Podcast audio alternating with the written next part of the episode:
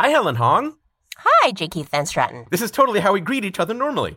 Mm-hmm. And hello, listeners. The network that our show is on, Maximum Fun, is throwing a virtual block party from now until October 22nd, and you are invited. In fact, you're already here. Yeah, and during Block Party, Max Fun shows are releasing episodes that are especially welcoming to new audiences, like this episode you're about to listen to now. So if you've been encouraging a friend to try out our show, this is the perfect episode to share with them. And it's also a great time to check out shows you've been curious about, since they're releasing episodes geared towards new audience members too. You know, I've been a Max Fun listener for years before I was a host on the network. The shows I especially like are Jordan Jesse Go, The Flophouse, and Oh No, Ross and Carrie. We also recorded a Meet the Neighbors mini episode with John Moe of the podcast Depresh Mode. Great title, where we talk about what our shows have in common and even play a quiz about mental health. That's a quiz where everyone wins. That special Meet the Neighbors episode will be in our show's feed soon. It's all part of Maximum Fun's Block Party. Block Party also has games, recommendations, a volunteer event, a limited edition poster, and more. Find out more about all that fun stuff at MaximumFun.org slash block party. Thank, Thank you, Block, Block Party. Party. Woo! Pew, pew.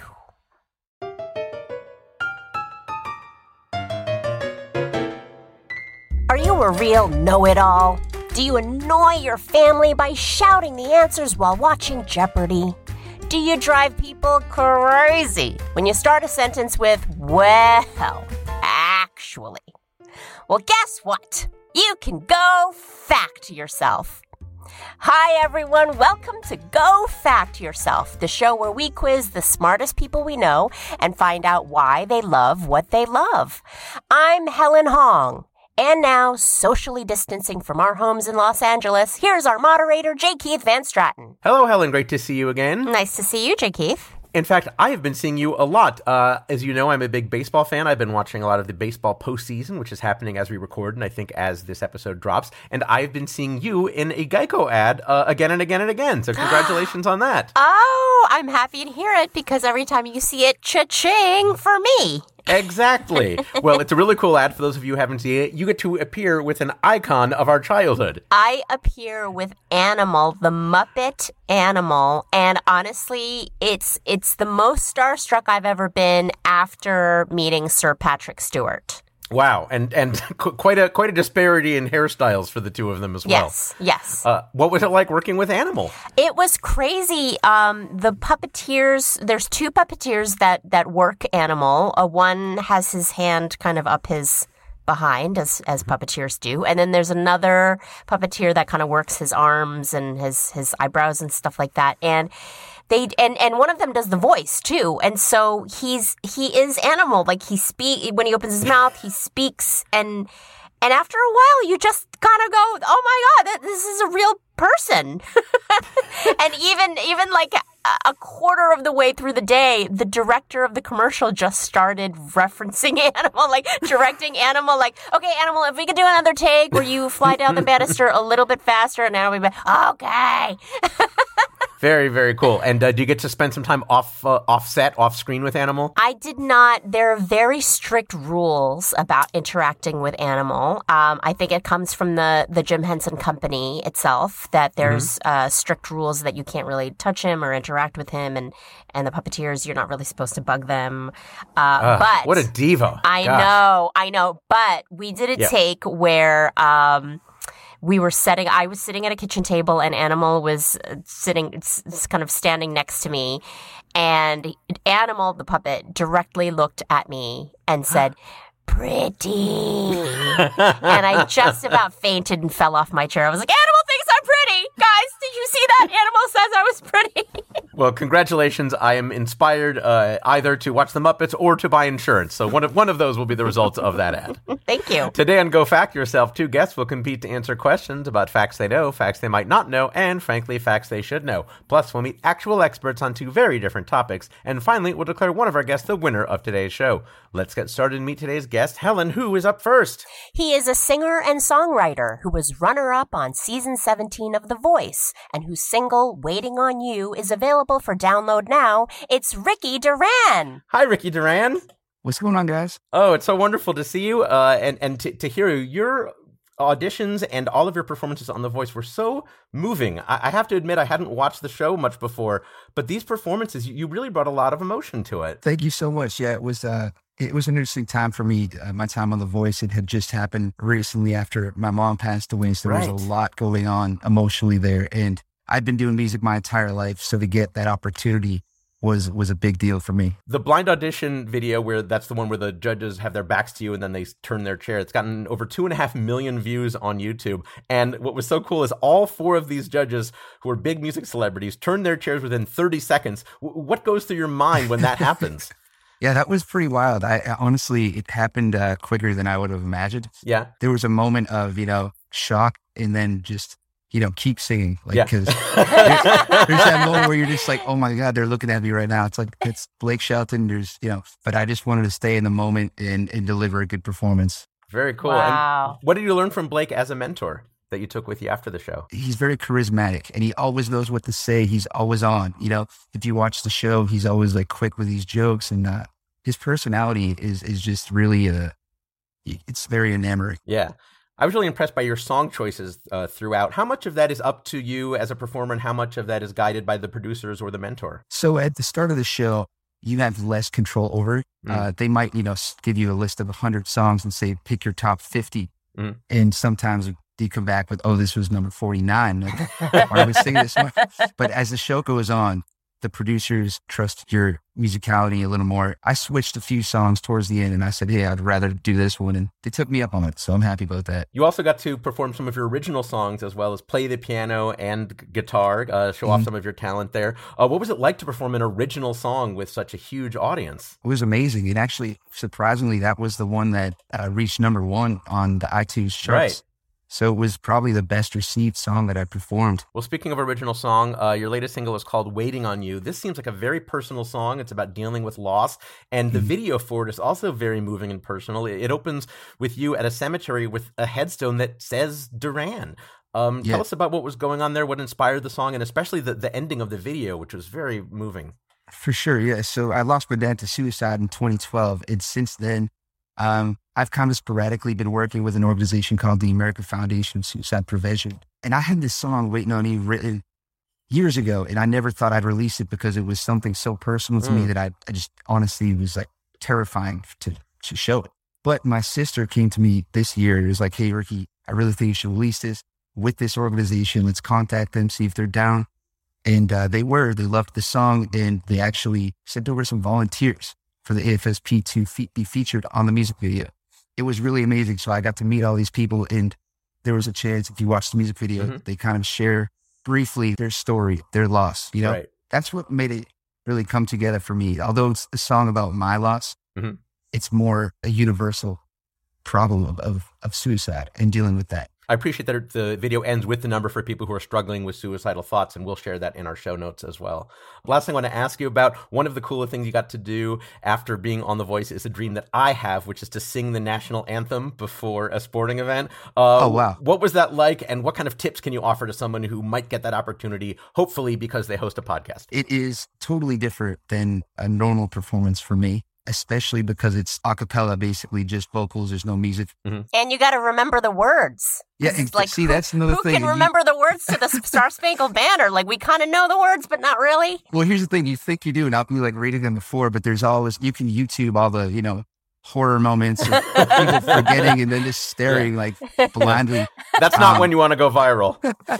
No, I would just say try to keep calm because, you know, it's a song that has a, a lot of range. It starts Mm-hmm. really low and usually low registers.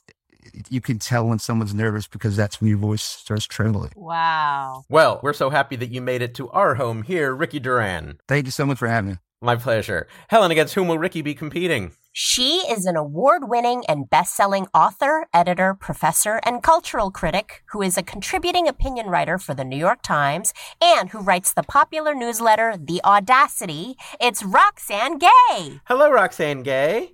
Hello, thank you for having me. Oh, it's our pleasure. Well, among your books, some of the best sellers were Bad Feminist and Hunger. You also uh, worked on the comic book World of Wakanda. You're an advice columnist in the New York Times with your Work Friend column. And you also own a book imprint called Roxane Gay Books. So a lot of people go to you for writing advice. And uh, you've said that the number one piece of advice I give to up and coming writers is to be relentless and to have a day job until you don't need one.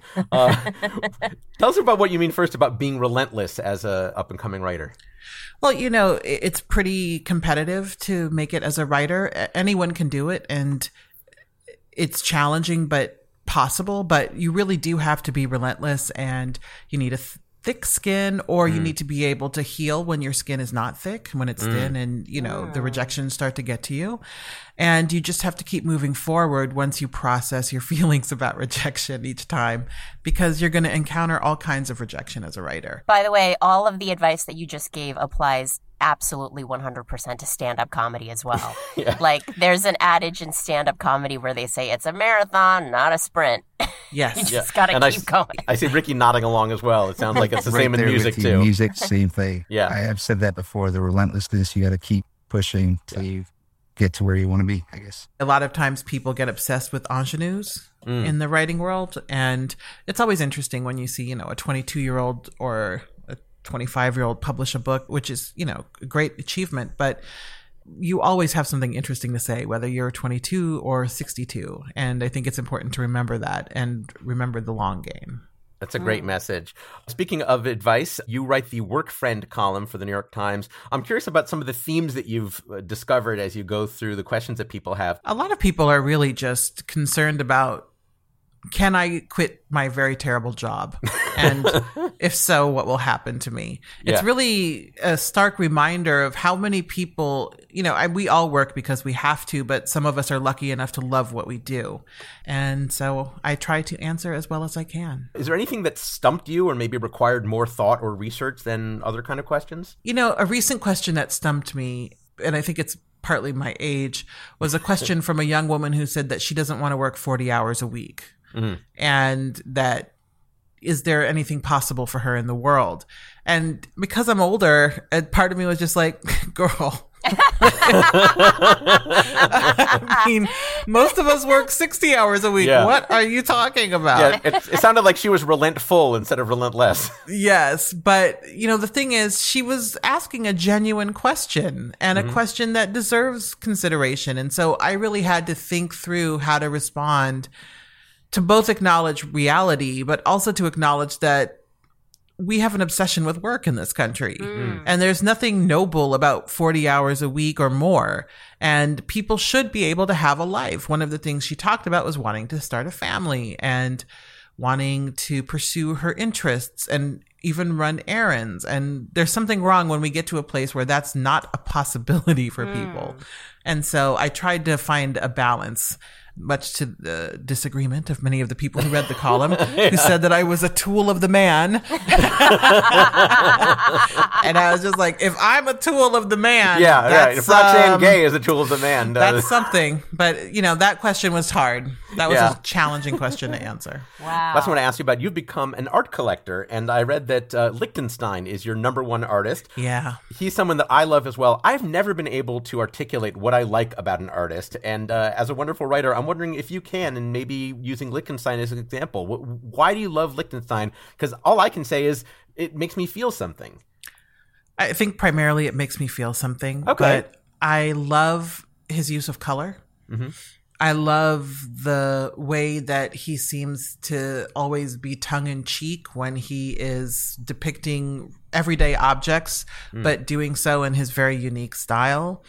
I love that he does what he does and calls it art, and then people are like, yes. Yes, I'm going to value this at millions and millions of dollars. Even on a on a technique level, I think that he makes very beautiful work.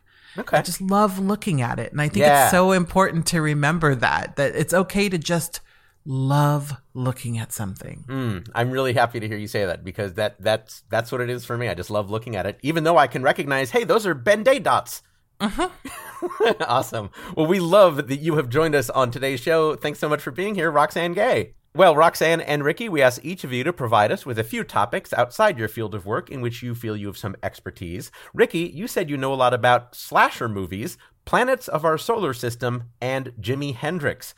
Whereas Roxane, you said you know a lot about 1990s hip hop, the movie Pretty Woman, and the fictional world of Clive Cussler novels. Later on, we'll ask each of you some in depth trivia questions about one of those topics, but first, we're going to get your thoughts on something you might know nothing about. It's time to split some hairs with our What's the Difference round. We'll have one question for each of you, each worth up to two points. If either of you gives an incorrect answer, the other person has a chance to steal. Your topic today Sure Shot. First up is Ricky. Ricky, your question comes from a listener. Who is it, Helen? I will let them tell you themselves because we have a listener recording. Listeners, if you would like to submit a suggestion for our What's the Difference round, go to gofactyourpod.com and click on Get Involved. Okay, hit it. Hi, everyone. This is Kevin Hong, no relation to Helen, and I'm from Seattle, Washington. My question for What's the Difference is while they both help you be more sure of something, what's the difference between ensure and insure? Ensure and insure. Thanks, everyone. Take care. Love the show. Thanks, Aw. Kevin. Uh, thanks, Hong Homie. We found another Hong for our show. How lovely. All right, Ricky, you heard Kevin Hong. Uh, what is the difference between ensure and insure? I'm gonna just give this a guess here. Great. Uh, when I hear insure, I think insurance that something has to be there's needs to be like some some backing of uh, I don't know, like maybe finance or Okay. some some collateral they're out. Okay. Versus insure, I just hear it as a, as a phrase like I ensure that this will be there, almost like a promise. Like a promise. something. Okay, Yeah. great. Well, we've got Ricky's answer. We don't know yet if he's entirely correct. Roxane, you can steal if you don't think he's got it right. What do you think? Well, when you insure something, it's you're making certain you're. Well, It's not as easy as it looks, is it? It's not. It's not. when you're insuring something, you're making sure that you're giving someone your word. You're making Mm-hmm. sure that whatever it is, you're going to follow through on or that it's going to actually happen. And when you're Right. insuring something, it's that if something happens, Mm-hmm. you will be taken care of after the fact. Yeah. All right. Well, I am sure that this segment needs to end. Let's go to Helen Hong at the judges' table for the facts. Here are the facts. To ensure with an E something, you make sure that it is true or that it is going to happen. You do what you can to guarantee it. To insure with an I, you cover it with an insurance policy. You pay money to make sure you will be compensated if something happens to it. That's right. Now, this, by the way, was not always the case. Ensure and insure were identical until the mid 1800s when usage guides began to suggest the difference that we have today. This coincided, not surprisingly, with the proliferation of insurance companies and laws that cover them. Today, Ensure is also a brand of nutritional beverages that taste like slightly liquefied chalk. Helen, how did our guest do? I think Ricky got both parts correct. Yeah, because you said the insurance part for insure, and then you said ensure was a promise, which is, yeah, similar to what we were saying. Yeah. yeah. Yeah. I don't know. I mean, I'll take it. You, I hope, I hope you will. All right, that's two points for Ricky. Uh, all right, up next in Sure Shot is Roxane with Shot. Roxane, while both might help you feel less sure on your feet, what's the difference to a bartender between a jigger and a shot? A jigger and a shot. I think a jigger is what, probably one ounces and a shot is two? Okay, we've got Roxane's answer. We don't know yet if she is correct. Ricky, what do you think? See, I always thought a jigger was a tool, like a shaker for for bartender. Mhm. Could be wrong, but uh, and then a shot is uh, an amount of ounces of, of alcohol. So I know Roxane said it was two. I'm just going to go different and say it's it's one ounce. All right, well, this segment needs to be rejiggered or shot. Let's go to Helen Hong at the judges' table for the facts. Here are the facts. Both a jigger and a shot are measurements of mm. fluid. A shot is about one ounce, and a standard jigger is exactly one and a half ounces. But the bigger difference is that a jigger is the device that measures the shot. It's that metal thing that kind of looks like an hourglass with a cup on each side. That's right. By the way, the term jigger is thought to be a shortened version of thingamajig, uh, just like Jay Keith is short for pretentious. Helen, how did our guest do? I think Ricky also got both of those points correct. Yes, I think you got it that it was a device and also that uh, one ounce for a shot. So very nice, Ricky. What is our score at the end of that round, Helen? At the end of that round, Ricky Duran has four points and Roxane Gay has zero points. All right, but those scores are bound to change as we move on to questions about topics our guests have chosen for themselves. That's all up ahead when we come back on Go Fact Yourself. Helen, I have an exciting romantic update. I recently had an anniversary with my girlfriend, and you will never guess what she gave me as an anniversary present. Does it involve Magic Spoon cereal? It does involve Magic Spoon cereal. In fact, it was Magic Spoon cereal. Apparently, I am very easy to shop for. And again, I think my love language is Magic Spoon. oh, I love this stuff. I was so happy to open the wrapping paper and see that it was a case of Magic Spoon because Magic Spoon is so great. It's a wonderful reminder that healthy breakfast doesn't have to be boring. Magic Spoon has all of these amazing flavors that you love, but without the carbs and the sugar. And it's amazing just as a snack in and of itself, like a midnight snack right before bed. I sometimes just have a handful in the morning with a cup of coffee, and I do not regret it. Helen, tell them why I don't regret having Magic Spoon. Magic Spoon has zero grams of sugar, 140 calories, 13 to 14 grams of protein, and only four net grams of carbs in each serving. It's keto friendly, gluten free, grain free, soy free, and low carb.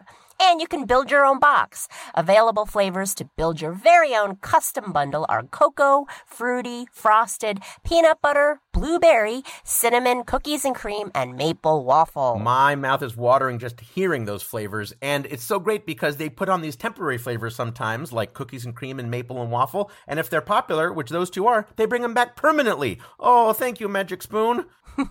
Go to magicspoon.com slash gofact to grab a custom bundle of cereal and try it today. And be sure to use our promo code GOFACT at checkout to save $5 off your order. And Magic Spoon is so confident in their product, it's backed with a 100% happiness guarantee. So if you don't like it for any reason, they will refund your money, no questions asked. That's magicspoon.com slash GoFact and use the code GoFact to save $5 off. Thank, Thank you, Magic Spoon. I'm Lisa Hanawalt. And I'm Emily Heller. Nine years ago, we started a podcast to try and learn something new every episode. Things have gone a little off the rails since then.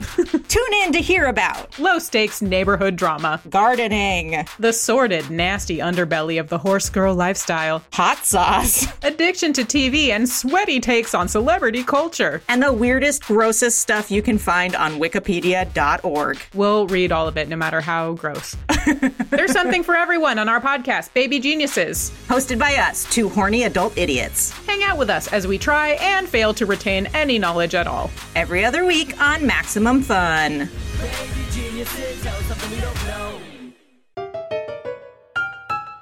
Welcome back to Go Fact Yourself with our guests, Ricky Duran and Roxane Gay. Once again, here's J. Keith van Straaten. Thanks, Helen. All right, Ricky, of your many interests, you told us you know a lot about slasher movies, planets of our solar system, and Jimi Hendrix. Let's find out a little bit more about each of those. First, tell us why you love slasher movies and chose it as a topic. All right, so I have three older sisters, and uh, I guess I was kind of probably prematurely exposed to horror films, you know. But uh, growing up, there was How always- prematurely?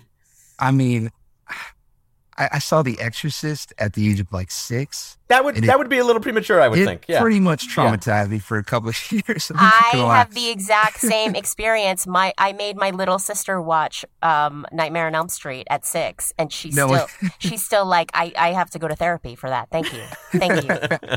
but yeah, just always loved slasher films, and and uh, even though they kind of get corny looking back now, you know, the '80s and the early '90s films, there's something about them that's nostalgic to me. All right. Well, you also said you know a lot about planets of our solar system. Yeah, so uh, in school, that was I was always very fascinated with space. That was one of the uh, few classes that I would always pull, you know, A's on my tests Hmm. because I would was actually interested in the subject. So, um, you know, I think I know a little more than um, the average person about our planets. Do you have a favorite planet? I do Neptune. Neptune. Why that? Yes, because it's blue, and I like the blues. Pretty simple. Uh, but uh, it's always an it's interesting one too because it's there's not too much known about it because it's so far out there. Right. It's just a mystery about it. But it's like art. Sometimes you just feel something and you like looking at it. Right. All Yeah. right. And then finally, you said you know a lot about Jimi Hendrix. Yes, and this one might be a little more obvious, but I grew up listening to blues music and fell in love with the music of Jimi Hendrix at a young age. I would say I was slightly obsessed with his life, to be honest with you. I, I have like books of him, and uh, he was also an artist and paintings, and I just thought how he came about and changed rock and roll was so incredible and unique. Very cool. All right, well, to summarize, you said you know a lot about slasher movies, planets of our solar system, and Jimi Hendrix. Today we're going to quiz you about slasher movies. All right. You mentioned a few slasher movies. What are your favorites today? I really like Halloween. Mm-hmm. It's one of the original the classics, and I think they did a great job with that. And I still like watching even the remakes they make now. And Nightmare at Elm Street, and also Friday the Thirteenth. They're probably my top three. And do you go back further than the 80s? You go to some of those ones from the 70s or even before? I mean, I I have some knowledge on on films like Psycho and I mm-hmm. guess the Texas Chainsaw Massacre, Yeah. but I think Psycho is probably the earliest one that I that I've watched. All right. Well, we'll see if those hmm. come up because just ahead, we're going to enlist the help of a bona fide expert in your topic with our three part question. But before that, to give you a chance to show off, here are five trivia questions about your topic. And if you want it, you're allowed a total of two hints in these five questions. Now, Roxane, do listen closely because you can steal if Ricky gets any of them wrong. Roxane, by the way, how much do you know about slasher movies? I know next to nothing. Okay, well, that's better than nothing. Uh, we'll see if That's Ricky gives you a chance. I'm Yeah. nothing adjacent. You're not okay. Good. Next to nothing. All right. Well, Ricky, here's your first question about slasher movies. A man named Leatherface kills a couple of people in Texas with a sledgehammer, throws another one in a freezer, and accidentally runs over someone else with an 18 wheeler. Oh, and sure, he does technically slash one guy with a chainsaw. Despite this relatively low body count, what is the misleading title of this 1974 cult classic? Texas Chainsaw Massacre. Helen? That is correct. That is correct for the point. Happened to come up in our discussion as well. You did not need the hint, but Helen, what would that very subtle hint have been? he massacres people in Texas with a chainsaw. Huh? So subtle. Yes, very subtle. I don't know if that would Very have subtle. Yes, I think even Roxane might have been able to get it on that one, even though she said I, she wa- knows next actually to nothing. that one I knew. That I one you knew. Okay. I did. All right. Uh, fun fact: the title of the Texas Chainsaw Massacre was suggested by the head of the Texas Film Commission to help the movie get financing. All right, Ricky. Here's question number two. Some slasher films aren't just cult classics; they're just plain classics, like 1960's Psycho, which was nominated for four Academy Awards, including for lead actress and director. Who were either of these two nominees? Alfred Hitchcock. Ellen. That is correct. That is correct. The other was Janet Leigh. Fun fact Psycho was Hitchcock's fifth Oscar nomination for Best Director. He won none of them, but was given an Achievement Award in 1968. By the way, we did an entire segment on Alfred Hitchcock movies on episode 28 of Go Fact Yourself. All right, Ricky, you're rolling along. Here's question number three. Speaking of Janet Leigh, her daughter Jamie Lee Curtis ended up being rather prominent herself in slasher movies, most notably the Halloween franchise, which you mentioned you enjoyed. Curtis is one of several women who, because of their place in iconic horror films, are known by what regal title, which is also the title of a TV show about these people that starred Jamie Lee Curtis. Hmm. I guess I'll take a hint on this. All right, Helen, how about that first hint? They're not Whisper Kings. Screamers. Uh, Helen, Oh, I'll gonna- steal this one.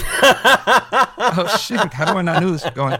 I'm I'm sorry that uh, is not correct. Roxane, you have a chance to steal. I don't know if you have confidence that you can get it though. No, I mean I'm, I'm confident adjacent. Uh, Scream Queens. Helen, That is correct. that is correct. It's Yeah, that is Scream Queens. Yes, Ricky. I think you knew, I think you knew that. Just couldn't quite pull it there. but a very successful steal by Roxane. Uh, fun fact: some other actors considered to be Scream Queens include Linnea Quigley, Barbara Crampton, Dee Wallace, and Adrienne Barbeau. All right, Ricky. Let's see if you can bounce back with question number four. If you make a successful slasher movie, chances are you'll be tempted to make several more. But which of the following is not the title of an actual slasher movie sequel? Is it My Bloody Valentine 2, Return to Sleepaway Camp, Bride of Chucky, Friday the 13th Part 8 Jason Takes Manhattan, or Texas Chainsaw Massacre The Next Generation? I've never heard of Return to Sleepaway Camp. Helen? That is not correct. No, I'm terribly sorry. The confident adjacent Roxane Gay has a chance to steal. Texas Ma- Chainsaw Massacre: The Next Generation. Helen? That is not correct. No, there really was a movie like that. I, I like Texas Chainsaw Massacre Deep Space Nine, but maybe that was me. Uh, no, all of those were real except for My Bloody Valentine 2. My Bloody Valentine 2. That sounds like it should be a, a film. well, that's, it was supposed to be a little. It was supposed to be a little tricky. That's a number four. It's supposed to get a little harder as we go along. Uh, by the way, I just can't believe Yeah. I can't believe there's a real movie called Friday the Thirteenth Part Eight. Jason Takes Manhattan. That That's was Now my that- next that's one. funny yeah. because that's the one I knew for sure. when you have a memorable title like that, yeah, it sticks around. Uh, fun fact: My Bloody Valentine did have a remake called My Bloody Valentine 3D. Friday the 13th has 12 total films in the franchise, including two of them that are called Friday the 13th. All right, Ricky. Here is question number five. You do still have a hint available. Many directors of slasher films were influenced by an Italian style of cinema called giallo, whose classic films of the 1960s and 70s often involved a mysterious killer who preyed on beautiful women with various means of slashing them. By what food name are these Italian horror movies known? And you have a hint if you need it. Uh, yeah, I'll take the hint. Why not? Helen, how about that second hint? It's a pasta made in long, slender, solid strings, and it goes great with meatballs. Spaghetti. Helen? That is correct. That's right, spaghetti slashers they're called. Very Spaghetti nice to the point. I didn't know that. Yeah. Uh, well, uh, fun fact our listeners might be more familiar with the term spaghetti westerns, which refer to westerns that were shot in Europe, often by Italian directors. Giallo, by the way, translates to yellow, which was the cover of the pulp novels that also featured this graphic content. All right, Ricky, you did pretty well in that, but now here is your expert level question that requires multiple answers. It is time for your cluster fact. We'll be bringing on an expert to assess your response. All right. By the way, for our newer listeners, uh, those oohs were something that we used to do when we had a live audience. A live audience would say ooh when we said cluster fact, and a listener of ours, Brandon J. Carr, suggested that uh, we put together a thing with listeners recording themselves at home and all doing it together, and he was kind enough to do that. So thanks again to Brandon J. Carr. And thanks to all the fans that sent in their oohs. Ricky, A Nightmare on Elm Street is a classic slasher film that helped redefine and reinvigorate the genre. One reason was its incredible director, cast, and characters, some of whom returned for other films in the franchise. For up to three points, answer these three questions about them. First, who directed A Nightmare on Elm Street and one other film in the series? Next, what future big time movie star made his film debut playing the lead character's boyfriend and later made a cameo in another Nightmare film? And finally, what was the name of the lead character, a young woman who hunted down Freddy Krueger and who returned for some, but not all, of the film series? All right. First, uh, the director, Yes? right? Wes Craven. All right. I didn't know if this was his debut, but I'm gonna say Johnny Depp. Johnny Depp. All right. And then finally, what was the name of the lead character, the young woman who hunted down Freddy Krueger? Oh man, I might be, I might have this one wrong, but I want to say uh, first name, just one name, or, Sure. uh, uh, Nancy. Nancy. All right. Well, Helen is taking note of those answers. We have an expert on hand who can tell us for sure. Helen, who do we have tonight? Joining us tonight is an award winning actor and producer whose many credits include playing the lead character in A Nightmare on Elm Street and some of its sequels. It's Heather Langenkamp. Hello, everybody. Hi, Heather Hello. So amazing to meet you. How are you doing? You too, Ricky. I admire your work. Thank you so much. Yay! Heather, it's so wonderful to have you here. Uh, there's so much to talk about. We'll talk about Nightmare on Elm Street in a little bit, but uh, you are actually back in the world of horror with an upcoming Netflix series. Tell us about that. Yeah, this year I actually just returned from Vancouver, uh, British Columbia, where I was, uh, I've given an incredible part of Dr. Georgina Stanton in Mike Flanagan's next Netflix series, which will be called The Midnight Club. And the show is based on a series of young adult novels that were written in the 90s that were about a group of kids who have terminal cancer and at night they get together and tell spooky stories around the campfire. Well, it's not really a campfire, it's the library fire. There's a fireplace Yeah. in their library. It's a really, really touching story, but also the spooky stories are really, really fun. I am tripping out watching you over Zoom because I'm like, oh my God, it's her from Nightmare on Elm Street. I'm literally tripping. And I didn't recognize you at first because you weren't either I know. I'm not wearing crying. my long, frizzy hair. I know. Yeah. yeah. screaming or crying or making a die face. Yes. Or, outside of acting, you have worked still in the entertainment business. Tell us about this makeup company of which you are vice president. So my husband is David Leroy Anderson. He's a well-known makeup effects artist, and he did, uh, you know, he's done a lot of movies, but won an Academy Award for uh, Men in Black and Nutty Professor. So we've been married for 30 years, and after I had kids, I I really didn't want to be on the road a lot and I wanted to stay close. So I kind of made myself uh, part of his company. And, and so I, you know, I do payroll and I, you know, help everybody make sure they have everything they need to do the best work they can. I am not a makeup artist myself. A lot of people think that mm-hmm. I am, but I basically manage our company and uh, we've done Star Trek Into Darkness. We did six seasons of American Horror Story and uh, we do a lot, a lot of horror horror movies. Well, let's talk about Nightmare on Elm Street. Uh, first of all, do you recommend that people watch it when they're six? I don't personally, but I know so many normal, well-adjusted people that have. So I, okay. I wouldn't let my kids watch it actually ever. And they finally like snuck out and watched it at somebody's slumber party, I think. And um, but that's the best place to yeah, see it. you want to see it when you're kind of forbidden from seeing it. the best way to see a horror movie is if someone has told you you can't see a horror movie. you got that right from Heather Langenkamp herself. the story is that you beat over 200 actors for the role. What do you remember about the audition? Because uh, I heard you say that you actually didn't know what you were getting into. Well, you know, you know, oftentimes you don't have a chance to read the script when you go on an audition. You just get a few pages of dialogue. So the pages of dialogue were really sweet. They were, you know, uh, Tina and I were at a slumber party and we're talking about a dream that we had in common. It didn't seem like it was going to become, you know, one of the most scary death scenes in the world. When, when, Tina dies, I think it's probably one of the scariest scenes in horror ever. But we didn't really know what it was going to look like. Mm-hmm. I didn't know what I was getting into, and every day was a, a total adventure. And Wes Craven was just a great guy, and and made it all really fun and really enjoyable. There were so many wonderful special effects. Were there scenes that as everything was happening around you, you thought, "Oh my god, this is going to be entirely scary," or the opposite of like, "There's no way this is going to be scary." There's just a guy standing over there with a, with a sheet. Well, I mean, the bathtub scene, I did not see how that could be scary. I didn't know that mm-hmm. there could be anything scary about a bathtub.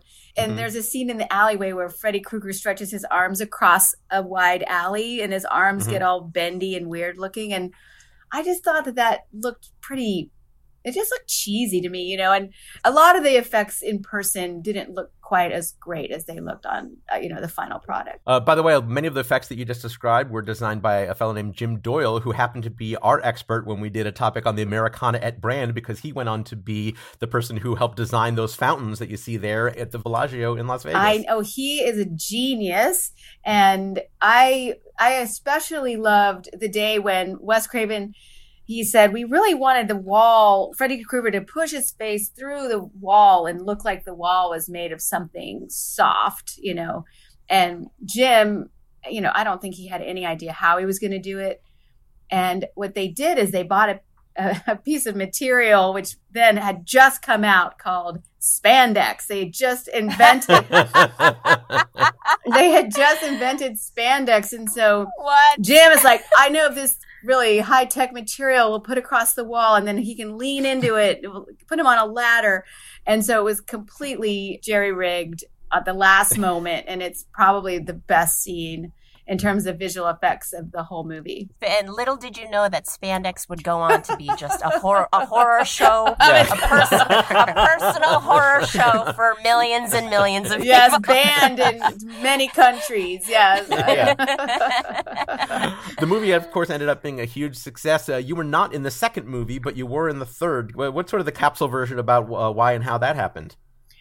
Well, Wes Craven always believed that Nancy and Freddie were kind of uh, opposite sides of the same coin, and and he always brought Nancy in whenever he wrote one of the scripts. So he wrote the first script, and you have Nancy and Freddie in their first battle, and then he had Nancy and Freddie in the third in the third installment where she's a more of a grown up. She right. has you know kind of graduated from that teenager phase and now has different kinds of responsibilities for these kids. She feels more like the adult in the room. And then when Wes Craven was brought back for the seventh movie, which is called Wes Craven's New Nightmare, he brought my character back again. And it kind of was the first meta horror movie right. where I actually play myself as the actress who gets haunted by Freddy in her real life because he's kind of tired of being just in the movies. He really wants to be part of the real world. Wow. Did you know that you were like your movies were going to be responsible for people never being able to wear a red and green striped sweater ever in public? Without... That's so true. I think- I mean, I think the fashion police should thank me for that one. I- it's a hideous combination. And- but and, and uh, Wes and Wes picked the red and green on purpose because it's the two colors that the human eye can't really process together very well, and so he Ah. thought it would be a very dissonant com- combination, which he was correct about. Uh, we talked earlier about Scream Queens. We didn't mention your Oh, name in that list because we knew you were coming up. Uh, how do you feel about uh, that term Scream Queen and uh, being in a list with those other women? Well, I have mixed feelings about Scream Queen because I think that we do a lot more than just scream. It's it, it kind of reduces our role in these movies, which is very important role, very you know, it's become a very feminist role and a very kick-ass role. And it, it, it kind of reduces it to just this idea that you're screaming and running away. And Right, which is completely the opposite of what you're doing in the first one, especially. but now I realize that it's so catchy, and I just think that it's. I've kind of adopted it now, and I'm very proud to call myself a scream queen. And I think I'll, you know, that'll be on my epitaph, definitely. scream queen. That's all I need to put on there. It'll be great. Yeah, I was I was really struck. I I had not seen the full film before, and I thought that oh, this was a movie about Freddy Krueger, and he's in it for maybe seven minutes or something. This is a movie about Nancy going to to get justice. Right. That's exactly right. And so that's why she's become such a beloved character. I do believe it's that people see themselves in her, whether you're male or female. Um, you know, you see yourself in her, in her struggle and her loyalty to her friends and her difficulty with her parents. And Mhm. all of her struggles are were American teenager struggles at the time. All right, well, let's get to the reason we brought you here as far as our game is concerned. You heard the questions that we asked of Ricky. First, we wanted to know who directed A Nightmare on Elm Street and one other film in the series. Helen, what did Ricky say? Ricky said Wes Craven. And Heather? That is correct. That is correct, yes. In fact, he put his name on the seventh one. Right. Great, that's a point there for Ricky. Next, we wanted to know what future big time movie star made his film debut playing the lead character's boyfriend and later made a cameo in another Nightmare film. Helen, what did Ricky say? Ricky said Johnny Depp. And Heather?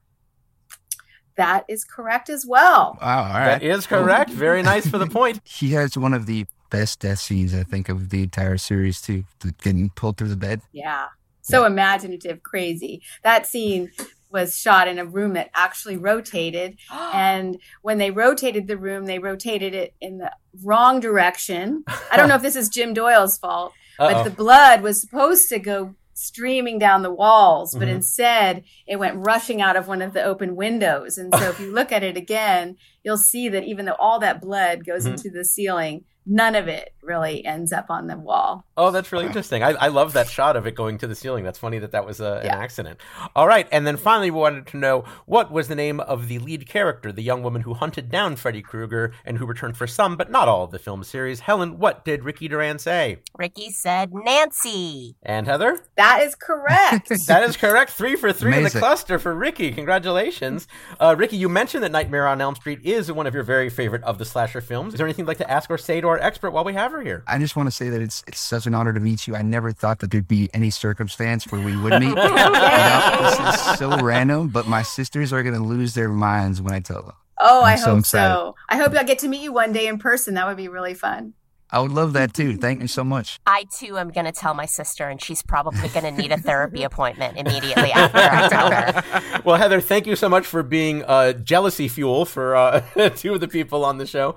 Heather, if people want to find out more about you or your work, where can they do that? Well, happy Halloween. You can always find out what I'm doing if you go to iamnancy.info. I usually put where I, if I go to any public appearances or if I have anything going on, I'll put it there. Awesome. Well, thank you so much for joining us. It was wonderful to speak with you, Heather Langenkamp. Thank you. All right, Helen, what is our score at the end of that round? At the end of that round, Ricky Duran has 10 points, and Roxane Gay has one point with a round of questions for Roxane coming up. That's right, we're going to talk with Roxane about a topic she knows about. Plus, later, Roxane and Ricky will go head to head in our Fast Facts round, all to find a winner on Go Fact Yourself. This podcast is sponsored by BetterHelp Online Therapy. You know, we get our cars tuned up to prevent bigger issues down the road. We get annual checkups and go to the gym to maintain physical wellness and prevent injury and disease. Well, going to therapy is like all of that. It's routine maintenance for your mental and emotional wellness to prevent bigger issues down the road. Therapy doesn't mean that something's wrong with you. It means you're investing in yourself to keep your mind healthy. You know, I'm in therapy and I'm very grateful for it. And so are the people who have to deal with me. BetterHelp is customized online therapy that offers video, phone, and even live chat sessions with your therapist, so you don't have to see anyone on camera if you don't want to. It can be more affordable than in person therapy, and you can start communicating with your therapist in under 48 hours. Why invest in everything else in your life and not in your mind? Get help. Get better help. We're glad this podcast is sponsored by BetterHelp, and you'll be glad that Go Fact Yourself listeners get 10% off their first month at betterhelp.com slash GoFact. That's B-E-T-T-E-R-H-E-L-P dot com slash GoFact. Thank, Thank you, BetterHelp. A man was walking along a beach which represented his life. At his feet were two sets of footprints, his and God's. But looking back down the beach, the man could see that in the hardest parts of his life, there was only one set of footprints. So the man said to God, Why is there only one set of footprints when times were hard? Where were you? And God replied, My precious child, I was in my car listening to the Beef and Dairy Network podcast. The Beef and Dairy Network podcast is a multi award winning comedy podcast, and you can find it at MaximumFun.org or wherever you get your podcasts. Welcome back to Go Fact Yourself with our guests, Ricky Duran and Roxane Gay. Once again, here's J. Keith van Straaten. Thanks so much, Helen. All right, Roxane, of your many interests, you told us you know a lot about 1990s hip hop, the movie Pretty Woman, and the fictional world of Clive Cussler novels. Let's find out a little bit more about each of those. Tell us what 1990s hip hop means to you. Uh, I'm 46, about to be 47. So I grew up on 1990s hip hop. And to this day, even when I'm in my car, I'm listening to um, the Sirius XM uh, Mm-hmm. 90s hip hop channel. And it's just great music and ridiculousness. And I am really, really fond of it. I just, you know, if I want to get down, that's how I'm going to get down. What do you mean by ridiculousness? I mean, the lyrics are so hilarious. Sometimes it's just like, what did you just say? Okay. All right. Let's go with that then. Okay. It was a little bit goofier of a time, right? Like it just seems like music was happier back then. And Yeah. even like Yeah. the hardcore stuff, I mean, it was Biggie, it was Tupac. I mean, real things were being talked about, but uh, get off my lawn. But Yeah. it just felt more authentic and more like people actually enjoyed making music Yeah. instead of making I like a personality, like a public figure personality, Right. which I don't think is anyone's fault. I understand why it has happened this way in the Instagram age, but still. All right, you also said you know a lot about the movie Pretty Woman. Yeah, I just love the movie, and I know it's problematic feminism, and you know I, I'm aware, and it, it gives it, you know it definitely gives me pause. But it was one of those movies. It was one of the first movies that I ever saw. That you ever saw, period? Yeah, Really? Okay. yeah. I, I mean, I had seen like the Star Wars movies. It was Yeah. like the first adult movie that I see. ever mm. saw, and so I think it just imp- I imprinted on the movie, or the movie imprinted on me. So it was just like that, that kind of oh wow, look at this, Yeah. look at this. and then finally, you said you know a lot about the fictional world of Clive Cussler novels. Yes. I mean, everything obviously dates back to my teens and 20s, but I also read quite a lot of Clive Cussler novels. I don't know anything about his novels in, I would say, the past 20 years, but back in the day, Dirk Pitt was the man. And so I would just read all about Dirk Pitt and his best pal, Al Giardino, who would travel around the world going on adventures. Very cool. All right, well, to summarize, Roxane, you said you know a lot about 1990s hip hop, the movie Pretty Woman, and the fictional world of Clive Cussler novels. Today, we want to quiz you about the movie Pretty Woman. Yes. Yes. Yes, you seem you seem relieved. You seem relieved. Uh, You made well, the I- right choice. Oh, good. Oh, good. Good. no, they Well, would have all been fine, but I'm yeah. sure. Uh, well, I am curious, as someone who's written a lot about feminism, uh, what is your take on Pretty Woman? And, and do you do you see it as a feminist movie, or do you see it as a not a feminist movie? I mean, no, it's not a feminist. Not a movie. feminist movie. Okay. but, But- it's a fun movie. Okay. But you know, the thing about the movie that I think is the most challenging Mm-hmm. Is not what most feminists would say, but I the way it glamorizes sex work. Mm. I, am all for sex work. I think it should be legal or not legalized. It should be at least decriminalized. I think it's existed forever and it will Mm-hmm. Right. exist forever. But there are not a lot of Richard Geres, you know, and so I just thought, I mean, under those circumstances, who wouldn't like want to Yeah. spend a week with Richard Gere in the suite at the Hotel Beverly Wilshire? Like, Yeah. I'm totally ready for that. It's fine. and so it's just, it makes it seem like it's a more safer and gentler. Um, and more humane than it is. Right. It makes it seem like it should be than Right. how it is. So But it's a comedy, and, and I think it's so great that uh, you can take these issues very seriously, but also just Yeah. admit it's fun. Yeah, it's Yeah. just fun. Like the shopping scene, all of it. It's yeah, like we're allowed to have Drive, fun baby. and still confront real issues. Correct. Uh, all right. Well, just ahead, we're going to enlist the help of a bona fide expert in your topic to test your mastery in the subject with our expert level question. But before that, to let you show your love, here are five trivia questions about your topic, each worth one point. If you want it, you're allowed a total of two hints. For these five questions. Now, Ricky, do listen closely because if Roxane answers incorrectly, you can steal. Ricky, by the way, how much do you know about the movie Pretty Woman? You know, I was hoping you guys were going to choose 90s hip hop because I'm, I know a little bit more of that. Yeah? Not too much I know about Pretty Woman, but let's let's see what happens. All right. I think we've got another next to nothing situation here. We'll see what happens. All right, Roxane, here's your first question about Pretty Woman.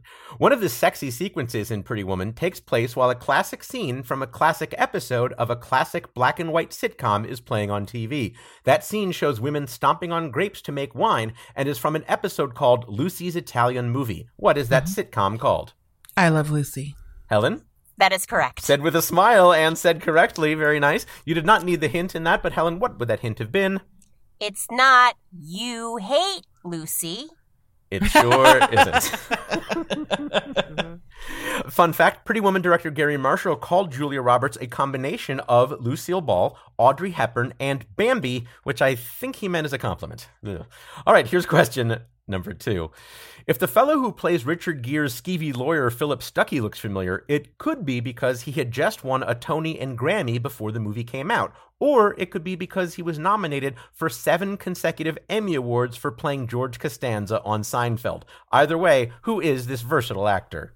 Uh, Jason Alexander. Helen? That is correct. That is correct. Uh, fun fact Jason Alexander won the Tony and Grammy for his role in Jerome Robbins' Broadway. He also was in the original Broadway cast of Stephen Sondheim's Merrily We Roll Along.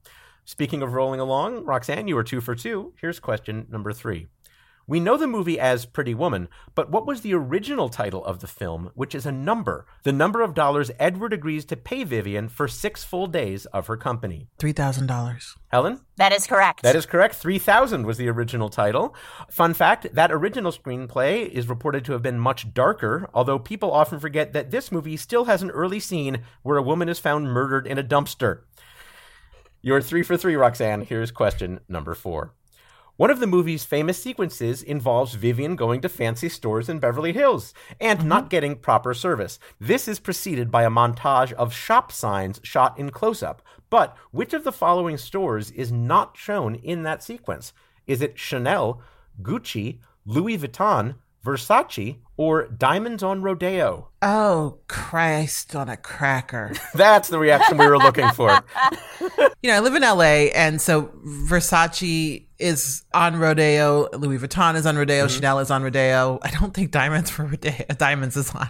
I All don't right. think that's on Rodeo actually, but I wasn't in LA back then. So what's the hint? Helen, how about that first hint? Diamonds on Rodeo is shown in this montage. Oh, I'm gonna go with Versace. Versace. Helen? That is correct. That is correct. Very nice, Nice. job. Fun fact Diamonds on Rodeo does not appear to exist anymore. Gucci and Louis Vuitton still have stores on Rodeo. Chanel, by the way, is not on Rodeo, it's on Wilshire. What a scandal. It's, oh my god, it's, the it's nerve. still at, yes, it's still at the corner of Rodeo, but come on. Yeah. No, Versace, I, th- I don't think was quite as a well-known brand back then, so that's probably why it did not make the cut. All right, Roxane, you were four for four. Have a chance to go five for five. You still have a hint available. Pretty Woman had a popular soundtrack as well, which went three times platinum in the US and featured four singles. Two of these singles became top 10 hits and coincidentally bookend the movie, one under the opening credits and one under the closing credits. Who was the artist of each of these songs? Yeah, I'll take the hint. Helen, how about that second hint? The opening song is King of Wishful Thinking by an artist who isn't Stop East. The closing song is It Must Have Been Love by an artist who rhymes with Blockset. Oh yeah, uh, Go West and Roxette. Helen? That is correct. That is correct. Roxane Gay is five for five. Very nice. the opposite of Stop East, Go West. Fun fact that soundtrack also featured Natalie Cole, David Bowie, and of course, Roy Orbison. All right, Roxane, you obviously did very well in that round, but now here is your high level question that requires multiple answers. It is time for your cluster fact. We'll be bringing on an expert to assess your response. Okay. While the focus of the movie was on Julia Roberts' Vivian, she wasn't the only sex worker in Pretty Woman. Her roommate and work colleague Kit played a memorable and influential role, including in scenes where she meets Vivian at the fancy hotel and later at an outdoor restaurant. For up to three points, answer these three questions about Kit. First, at the front desk of the fancy hotel, Kit confronts an older couple staring at her and says, quote, 50 bucks, Grandpa. But for how much does Kit say the wife can watch? Next, at the outdoor restaurant, with what fairy tale character, with a profanity mixed in, does Kit answer Vivian's question, who does it really work out for? And finally, who played Kit?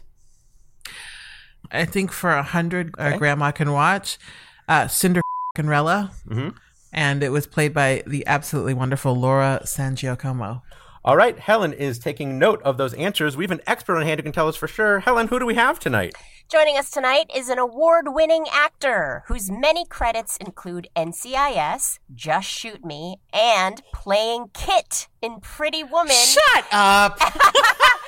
It's Laura San Giacomo. Wow. Hello, Laura San Giacomo. Hello. wow. Hi, Roxane. Hi. That's so exciting. Oh my God, Kit DeLuca. That's right. Kit DeLuca was your full name in Pretty Woman, Laura. Obviously, Roxane is very excited uh, to meet you. Uh, although so she did, excited. My wife is going to die. in a good way, we presume. Yeah, Uh, very. But, but Laura, you were very eager to uh, meet and talk with Roxane as well. Oh my gosh. I'm just going to fangirl right on you right now.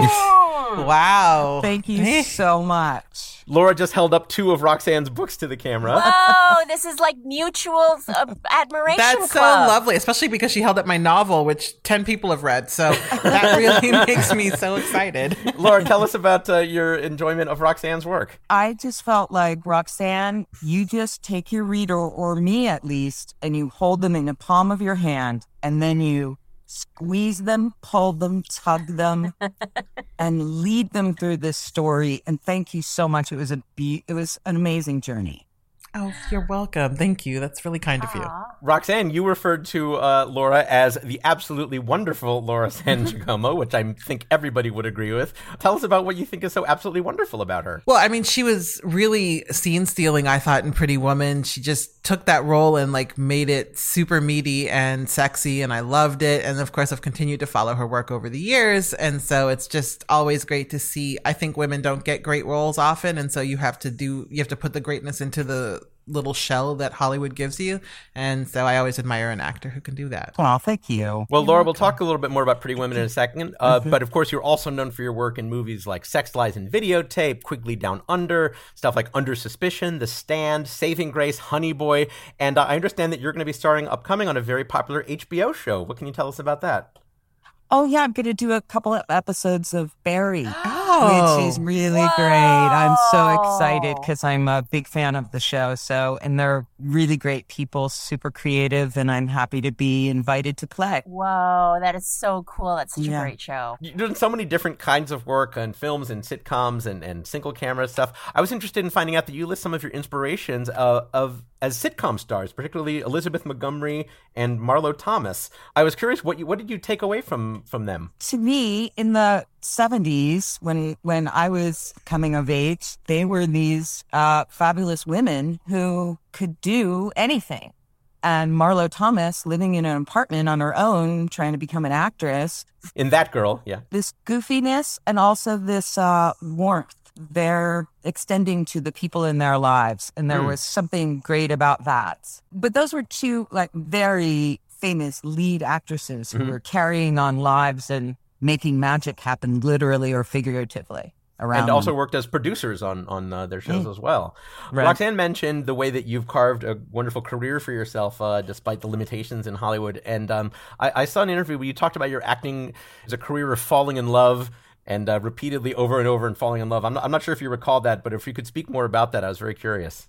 Sure. I, I always feel that. Yeah. You, you read something and, and fall in love with it and you work on it for months at a time and you fall in love with that world, with that story, with the person, with the, the characters that you're interacting with. It's it's all about love. Speaking of love, you've put your love into action with a charity that you're very involved with. It's called Momentum Wheels for Humanity. Tell us about what they do and about why you wanted to get involved in that. Yeah, they provide wheelchairs for people all around the world and they uh, do research on mobility and they present this research to governments so that wheelchairs and physical therapy and rehabilitation will become part of the healthcare system because although it's very natural part of our healthcare system, it is not around the world. Mm. There are many kids and adults who are laying on the floor and um, we try to bring appropriate wheelchairs to various countries around the world, as well as that research that will incorporate it into the healthcare system. We try to change government policy. Wow. Well, this isn't just something that you speak about and help raise money for. You actually serve on the board, and according to the mm-hmm. website, you actually are currently the secretary of the board Oh of, my of, of this charity. Yes. So What's that been like for you? How are you at taking minutes? I am so lucky I don't have to do that. And Oh, like that's the nice. first Nice. meeting Yeah. where they said, okay, Laura, you're the secretary, I was like, what am I supposed to do? I couldn't open the document to look at the minutes. So, okay, um, does everybody approve the minutes? Like, that's what I said.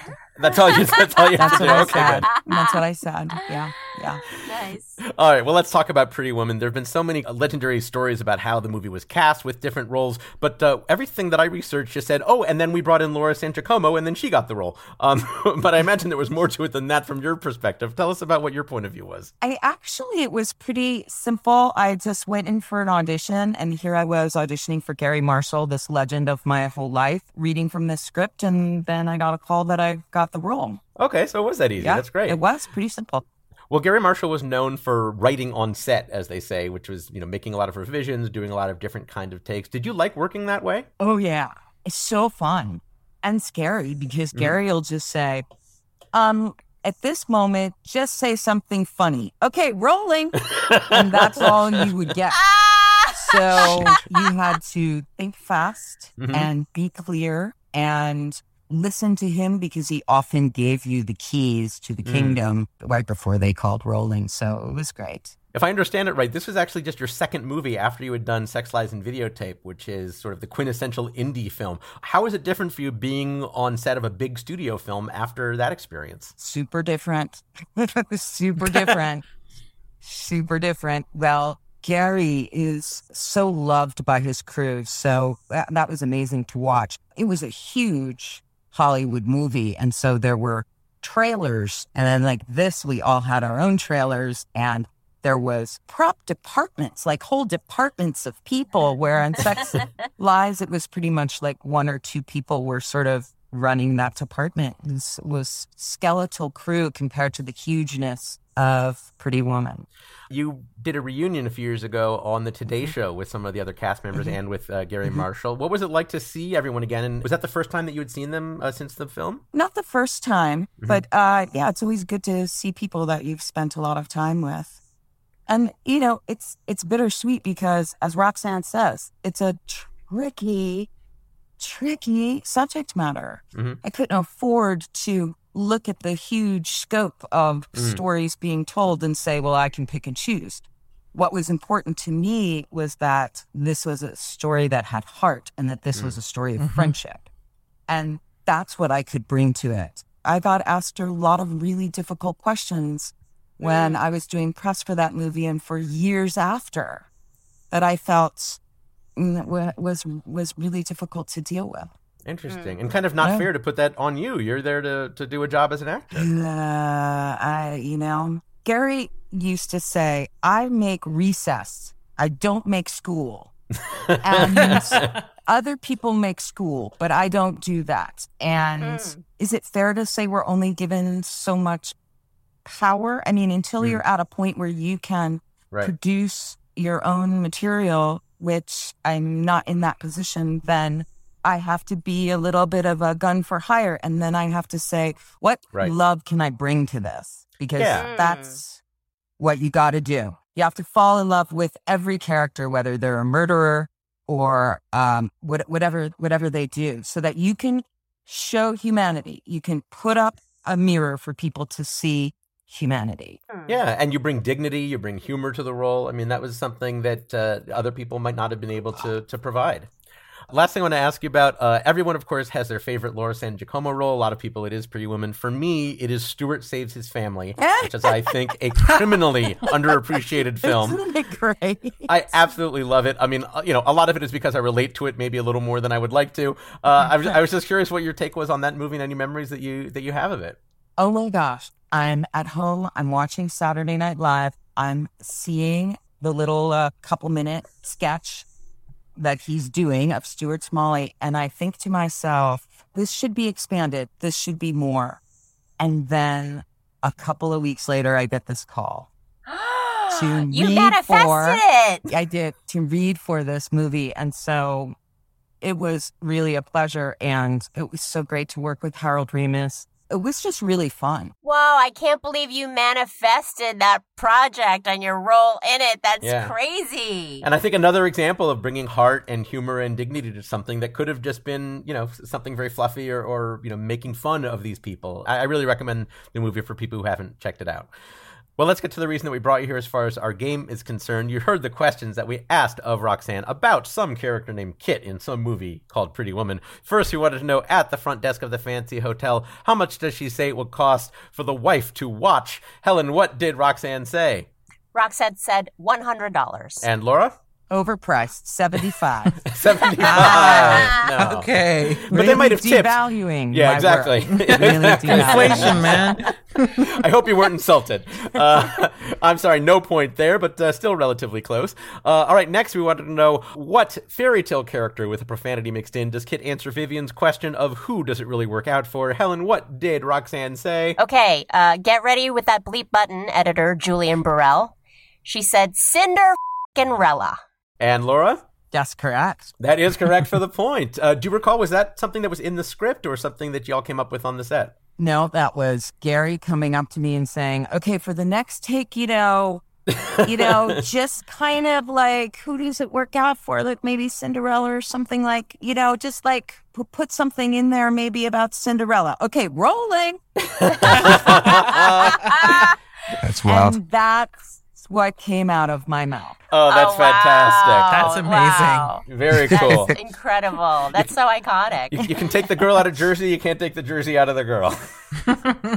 All right, and then finally, we wanted to know who played Kit in the movie Pretty Woman. Helen, what did Roxane Gay say? Roxane said the wonderful Laura San Giacomo. And Yeah, thank you so much. Yes. yes, that I'll is how you I'll take introduce it. yourself now. Yes. Got it Yes. right. From now on, just lead with that. Yeah, exactly. All right, another point for Roxane. Uh, Laura, it's been so wonderful to have you here. Before we let you go, Roxane, is there anything else you'd like to say or ask of Laura San Giacomo? I'm just a real fan of your work. Um, even uh, and not even even, but also in television. I think a lot of people don't realize you do a lot of TV. It's just really great to see you and meet you. You're Thank incredible. you. Thank you so much. Right back I at can you. I I also need to say I'm a huge fan of you and I'm a huge fan of the movie and like there were things that you did in that movie that were so like there's a scene in the lobby where you're like blowing. Oh my like, god, on yes, the on the counter. and you're blowing on the counter, and the way that you're snapping your gum was just so ah. I love everything about you. You were so great. and when you, you. like make a little meal from the bar snap from the bar Yeah. fruit. Every time I go to a bar, I think about doing that. And I'm like, I don't think it's gonna go over the same way, but That's so sweet, you guys. Thank you so much. Well, Laura, you gave us so much good stuff. If people want to find out more about you or your work, anywhere you want to send them? I, d- I just I don't do that. Okay. Oh, I don't I don't have that. I don't do that. I'm too old for that. Well, if people do want to see you, of course, they can watch that new upcoming season of Barry, whatever you do on the show. And of course, your charity that you're involved with is called Momentum for Humanity. That's momentum, the number four, humanity.org to find out more about that. Thanks so much for joining us. It's Laura San Giacomo. Thanks so much, you guys. Thank you. Thank you. All right, Helen, what is our score as we go into the final round? At the end of that round, Ricky Duran has 10 points and Roxane Gay has 8 points. All right, now it is time for our final round we call Fast Facts. I'll read 10 statements and each contestant will answer with true or false. I'll start with Ricky and alternate between each guest. Each correct answer is worth one point. Again, the answer to each statement is true or false. Here we begin. Ricky, there's an American airline named American Airlines. True. Correct. Roxane, there's an American airline named JetBlue. true. Correct. Ricky, there was an Irish airline named Jet Green. False. Incorrect. No, there really was. Roxane, there was a UK airline named Scott. Hmm. False. Incorrect. No, there really was. Ricky, there's a Singapore airline named Scoot. False. Incorrect. No, Oh, there really man. is. Roxane, Roxane, there's a Kazakhstan airline named Scat. True. Correct. There we go. Ricky, there's a Swedish airline named Skate. Oh, I gotta say false. No. Correct. No, that would be ridiculous. Yeah, Scott, Scoot, and Scat, sure, but Skate goes too far. Uh, Roxane, there was an Icelandic airline named Wow Air. True. Correct. Ricky, there's a Hungarian airline named Wizz Air. That's W I Z Z Air. True. Correct. Roxane, Wizz Air's slogan is Gee Whiz. False. I hope it is. Correct. Correct. Ricky, Wizz Air's slogan is When you gotta go, you gotta go. False. Correct. Roxane, Wizz Air's slogan is Take a Whiz. False. Correct. And finally, Ricky, I was going to make a whiz in my pants joke, but I decided against it because this show is too classy. False. Correct. Yeah, I, I think I accidentally did. All right. Uh, let- we want to thank Roxane Gay and Ricky Duran as Helen tabulates the final score. By the way, Wizz Air's actual recent slogan is only good vibes, although I kind of like ours better. All right, Helen, are you ready to announce the final score of today's show? I am. It is a very close game, J. Keith. At the end of the game, Ricky Duran has 13 points and Roxane Gay has 12 Oh, points. Oh my goodness! Wow, a close, close. game and a high scoring game. But congratulations, Ricky Duran. You are the facting champion on Go Fact Yourself. Ricky, what will you do with your championship? Roxane, uh, it was awesome meeting you. Likewise, And uh, what am I gonna do with the championship? Um, yeah. Yeah. What do I win? All right. Well, we've got to uh, wrap the show up. uh, give everyone another chance to promote anything they might like. Uh, Ricky Duran, where can people find you and your work? Uh, you can find me at iamrickyduran.com. I'm also all over social media. I'm big on Instagram at I am Ricky Duran. Uh, and all over YouTube. Just released a new video for my new single called Waiting on You. Um, and yeah, please check it out.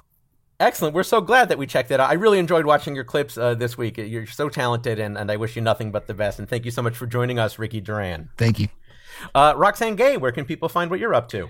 Uh, they can find me at roxane.gay. so great. Uh, Roxane Gay. And I'm on Twitter and I'm on Instagram as well. You sure are. Well, thank you so much for joining us. It was quite an honor, Roxane Gay. Helen Hong is my hosting partner. Helen, what would you like to tell the people about for you? You can follow me on all the socials at funny Helen Hong. The, the funny Helen Hong, because that other Helen Hong, she's just she's not funny. She is not. She is not. But this Helen Hong is funny, and we're so glad we have her as my hosting partner, Helen Hong. And me, you can find me on Twitter at J underscore Keith and at jkeith.net, all spelled out. That just leaves me to thank Ricky Duran, Roxane Gay, Heather Langenkamp, Laura San Giacomo, and thank you for listening and supporting our show at MaximumFun.org. I'm J. Keith van Straaten. Good night. Like what you hear? Come see us live someday, I hope. It'll be free. Go to gofactorpod.com for our schedule and tickets. Meanwhile, please like us on Facebook, follow us on Twitter and Instagram, all at GoFactorPod. Update our wiki at gofactorwiki.fandom.com and buy our T-shaped shirt at maxfunstore.com. And give us a great review on your favorite podcast platform, like Michellecopter did on Podchaser. He, she, or they said, I love this show. Is there anything more pure than hearing a contestant geek out upon meeting an expert in their weirdly specific favorite topic? No, Michellecopter, there really isn't. Helen? Go Fact Yourself is a panel quiz program devised and produced by Jim Newman and J. Keith van Straaten and comes to you via transcription from various homes across the country. Questions were compiled by the Trivia Industrial Complex. We are produced in collaboration with Maximum Fun. Maximum Fun senior producer is Laura Swisher. Associate producer, editor, engineer, and high top fade expert is Julian Burrell. Our theme song and incidental music were written and performed by Jonathan Green. Research assistance provided by Adam Neediff. Quiz assistance provided by Mike Avallanos and Clint Tauscher. Promotional graphics by Erich Tran. Added support from Dave Bianchi and Christine Velada. Special thanks to Gina Rugolo Judd at Rugolo Entertainment, Anna Castle at Core PR, and Caitlin Adams. I've been Helen Hong! Let's go watch Pretty Women. Whoops, no, that's not the name of the movie. keep it, keep it. Let's go watch Pretty Woman so often that they become pretty women.